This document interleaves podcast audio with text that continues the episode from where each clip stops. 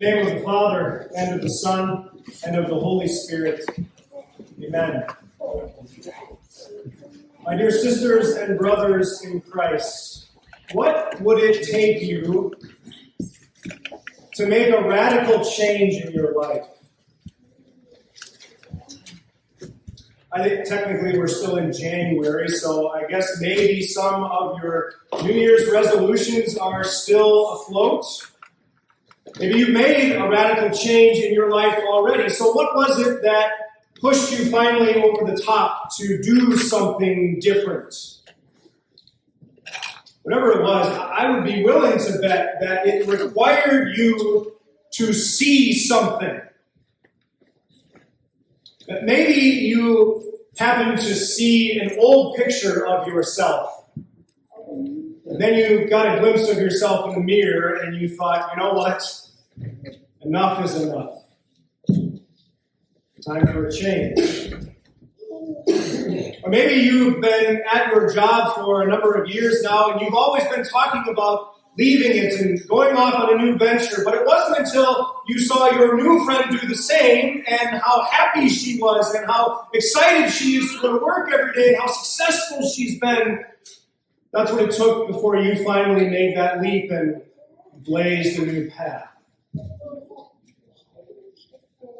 What would it take for you to make a radical change? Whatever it was, I'd be willing that to bet that it took you seeing something, because this is what we say, right? Seeing changes everything. And whatever it was that it would take for you to make a change, or whatever it took for you to make the change you have, I'm guessing that it was a little something more than what it took for Nathanael to make the radical change that he did. Our gospel reading this morning from John chapter 1, the words that we just heard is the account of Jesus calling some of his first disciples. In the section right before our account begins, Jesus calls Peter and Andrew to be his first disciples, and immediately after it, Peter encounters this man named Philip. And he says to Philip, Come, follow me. And Philip, we're told, immediately goes and tells his friend Nathanael, We have found the one Moses wrote about in the law, and about whom the prophets also wrote, Jesus of Nazareth, the son of Joseph. And Philip was right. That's who Jesus is. He is the one that Moses spoke about. In Deuteronomy chapter 18, Moses told this to the Israelites. He said, the Lord your God will raise up for you a prophet like me from among your own brothers. You must listen to him. Philip was right. Jesus is the one about whom the prophets wrote. He is the Messiah, the one who would be born of a virgin in the small town of Bethlehem from the line of Abraham, descendant of King David, who would be the everlasting king of God's people, Israel. And yet, Nathanael's response to Philip's gracious and excited invitation has to be one of the more depressing, cynical, and skeptical responses given by anyone in Scripture who would later on then follow Jesus. Nathanael said, Nazareth? Can anything good come from there? Now, technically, I guess you could say that Philip or Nathanael here asks a question. But it's not really a question, is it? It's more of a dare, a challenge. If you're kind of a language or a grammar nerd, this is the kind of question, it's called a closed question. Meaning you ask a question not because you want to engage in some sort of fruitful discussion, but you ask a question that elicits no discussion. It closes down every other possible answer for a discussion. No, the, this, this question, so to speak, that Nathanael asks really only expected one answer.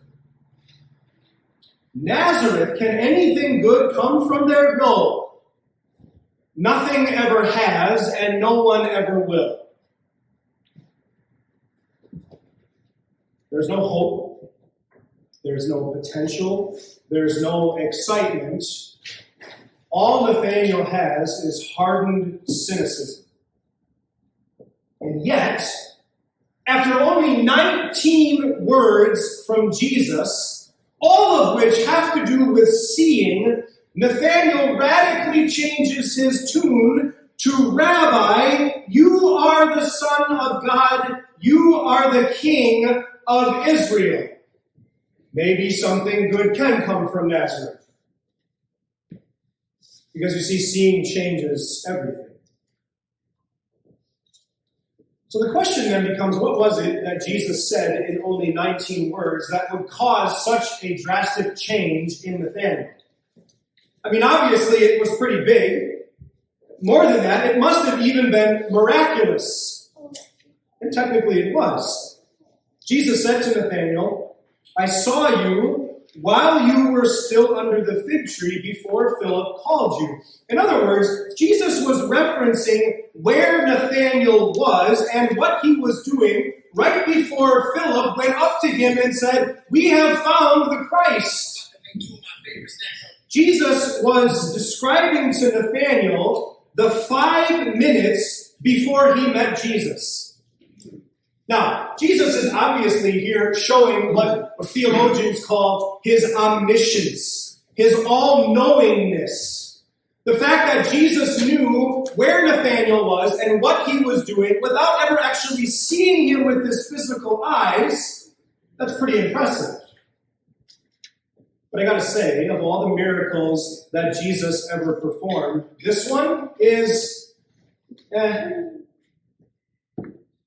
I mean, to, to cause that kind of change in a person.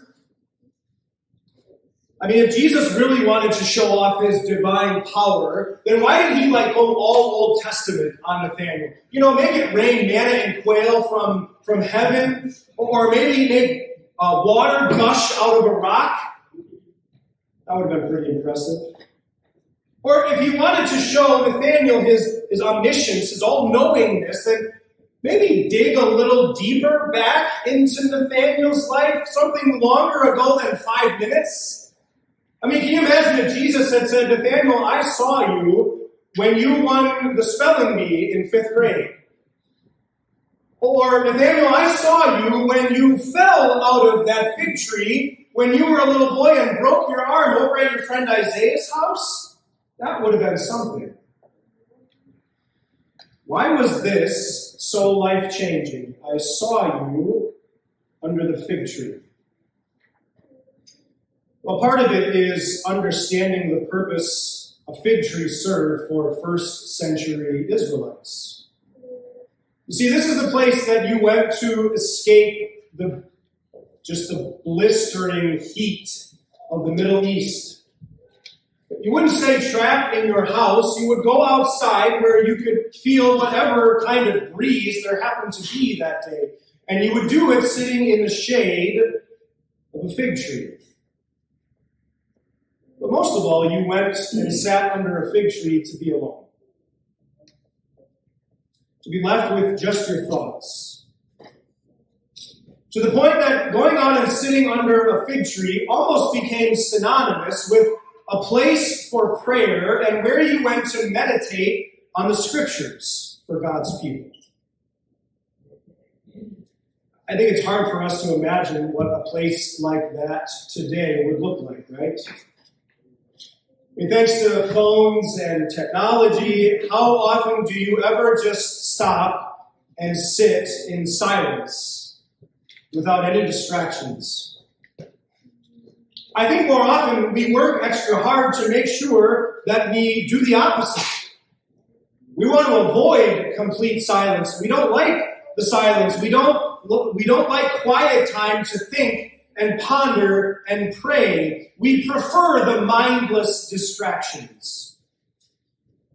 Because when you're alone in silence, well, the pain and guilt and disappointing of your life can be pretty deafening It's when you're forced to ask yourself the big questions of life. When you're left to, to stand there face to face with the things that are breaking your hearts and wearing you down. When you're in a place like that, well, you're, you're sitting under a fig tree. And so you could say that the fig tree is this place, I think, where you are the most genuine you. You're not out in public covering yourself up and projecting who you want people to see,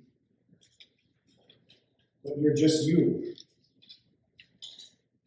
So, what would a man like Nathanael, a man that Jesus described as being a true Israelite, a man in whom there is nothing false, literally, Jesus calls him a man in whom there is no deceit. What would a man like Nathanael be thinking and praying about under a fig tree? He was a true Israelite. And yet Jesus almost goes out of his way to say, Nathanael is not like Jacob. Remember his story in the Old Testament? Jacob was a twin brother. And, and, what kind of made the story really unique is that Jacob was born second, yet we're told that when he was born, he came out after his brother, grabbing onto the heel of his brother Esau. And so his parents named him Jacob. Heel grabber. That's what that name means. Deceiver. The one who trips other people up. And Jacob's life would go on to really bear that out. Jacob's whole life was one that was kind of marked by deceit. He deceived his own father. He deceived his brother multiple times. He deceived his uncle time after time. His entire life just seemed to be going from one scheme to the next because Jacob thought that he had to scrap and claw and work out for himself whatever challenges and issues he encountered in his life. And he did that because Jacob did not believe that God saw his issues. And if he did, he didn't have the desire to fix them. Jacob knew the promises of God, but he was never convinced that God could actually keep those promises, at least not without a little help from Jacob.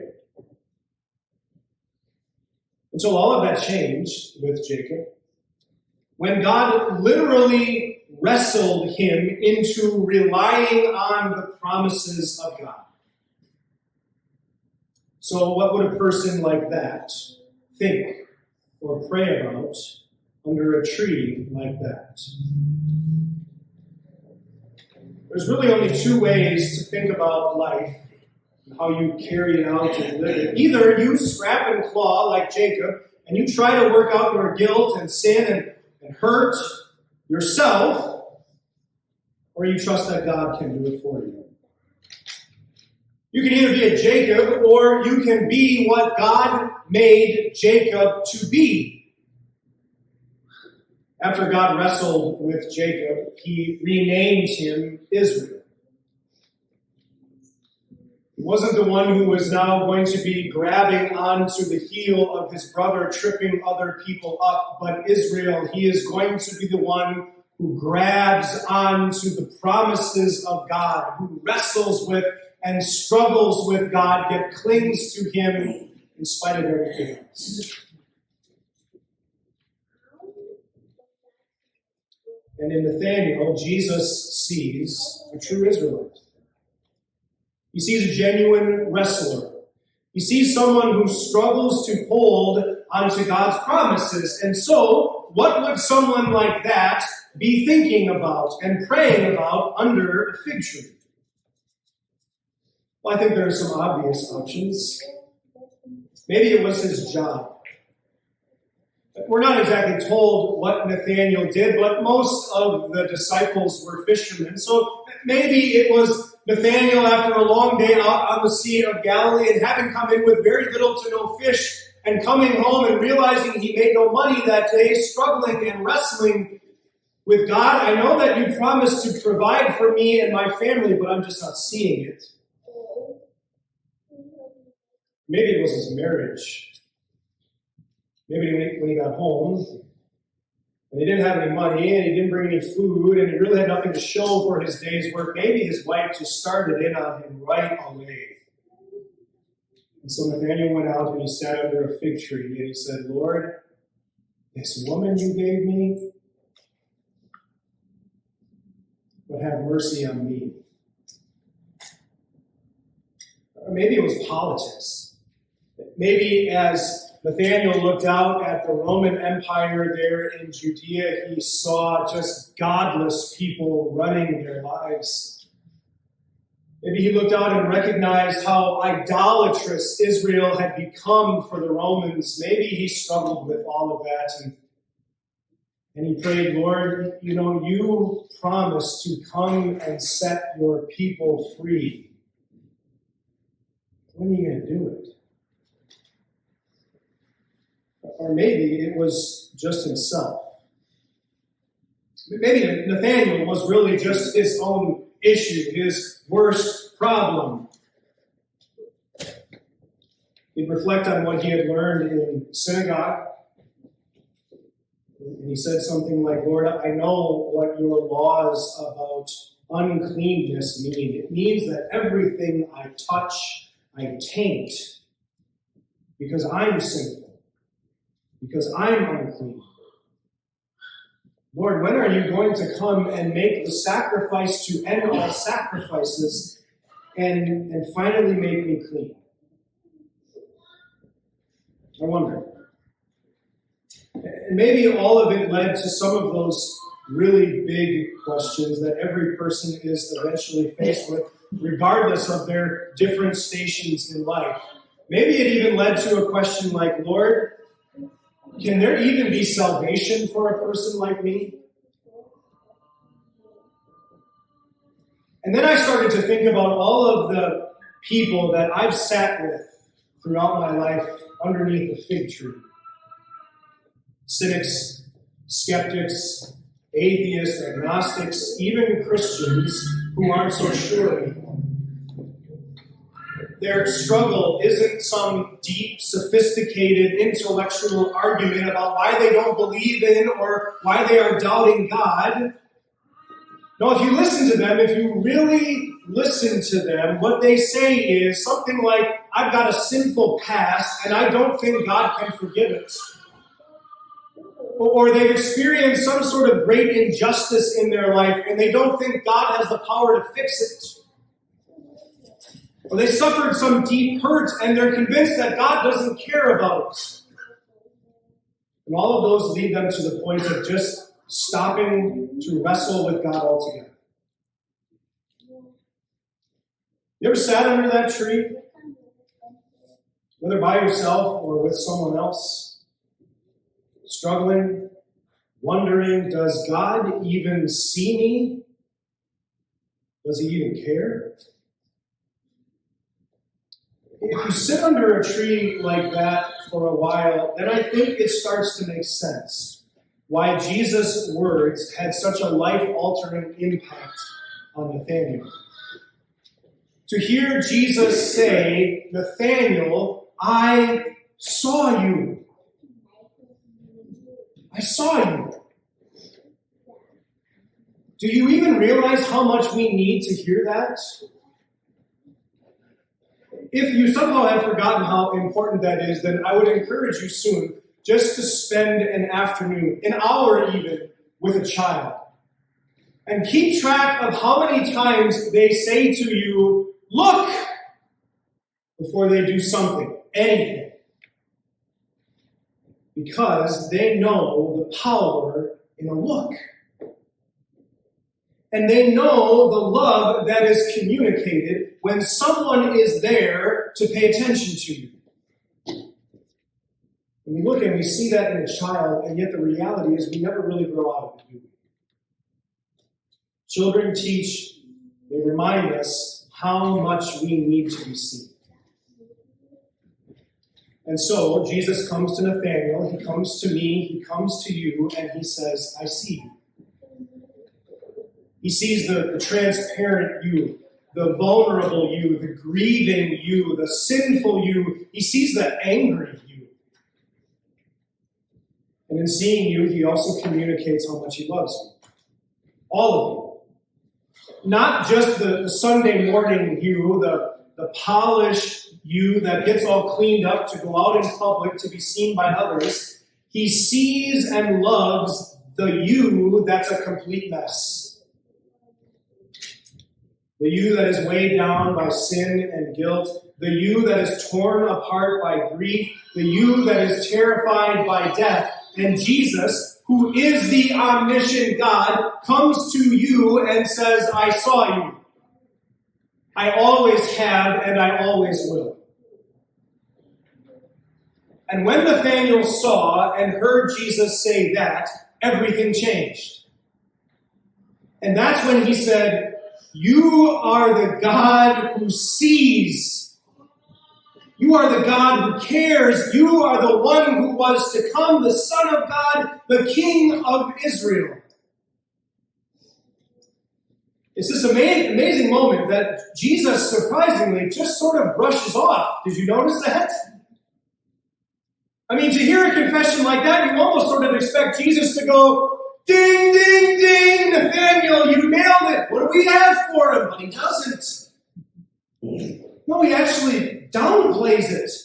He, he says, No, you believe because I told you I saw you under the fig tree. Because Nathanael wasn't all the way there yet.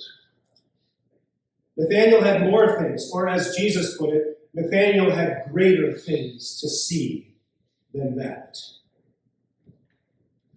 Because the gospel of Jesus Christ, the good news about who he is and what he's done for you, is not just that you are seen.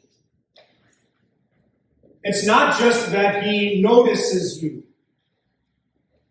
It's that when Jesus sees you, he doesn't look away. Jesus looks and sees the things in your life that would make your grandmother roll over in her grave, he doesn't look away. He never looks away. And you know how I know that?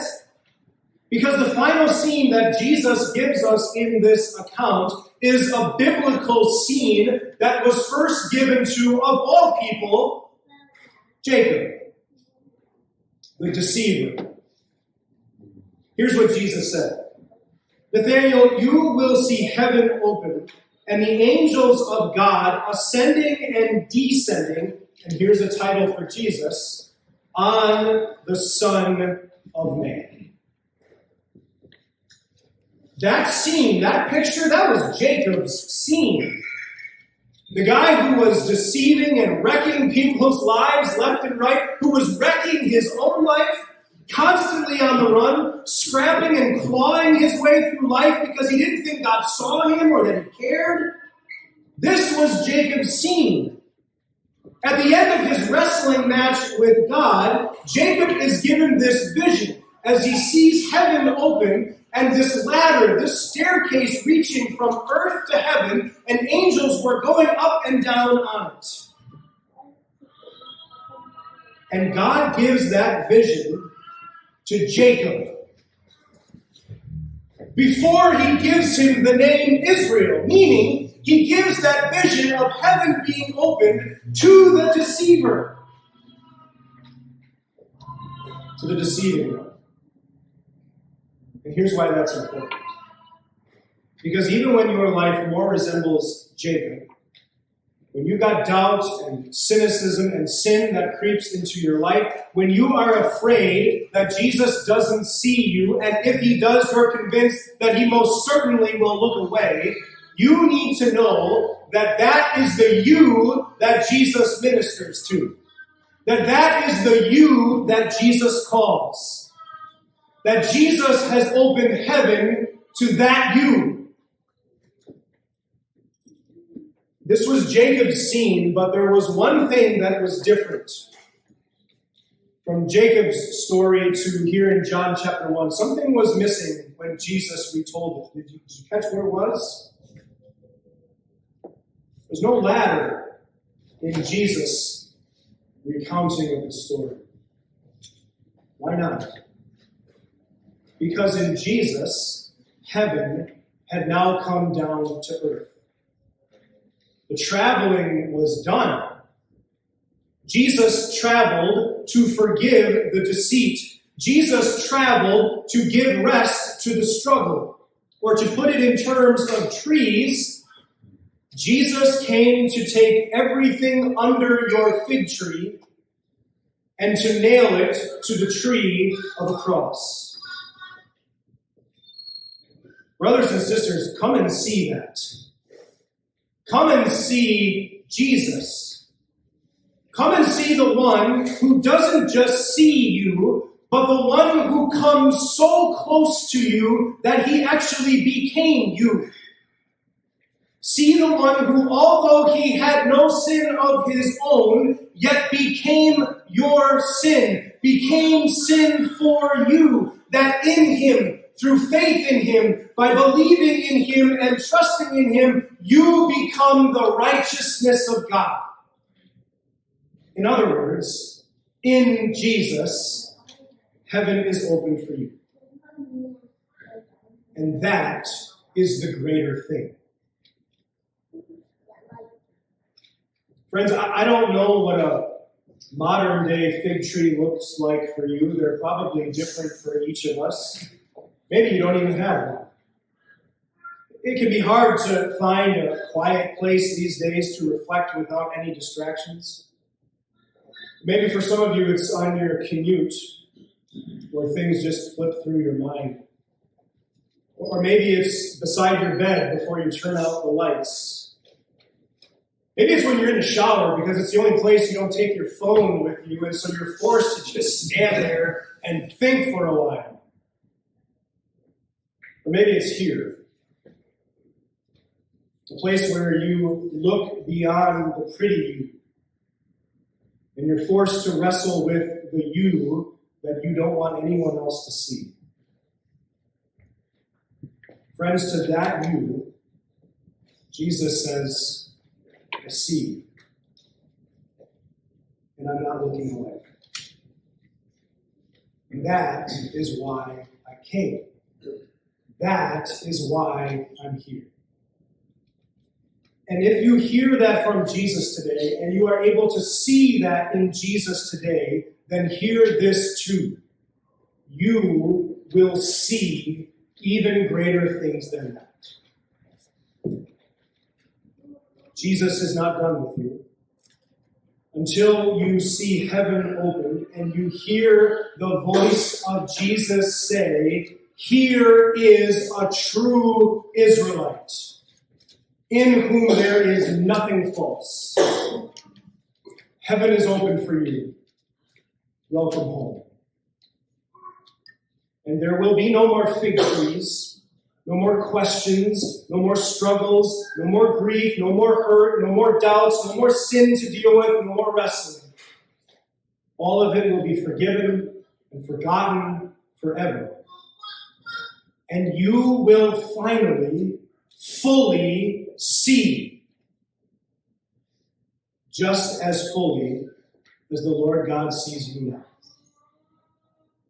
Lord, hasten that day for our benefit and your glory. Amen.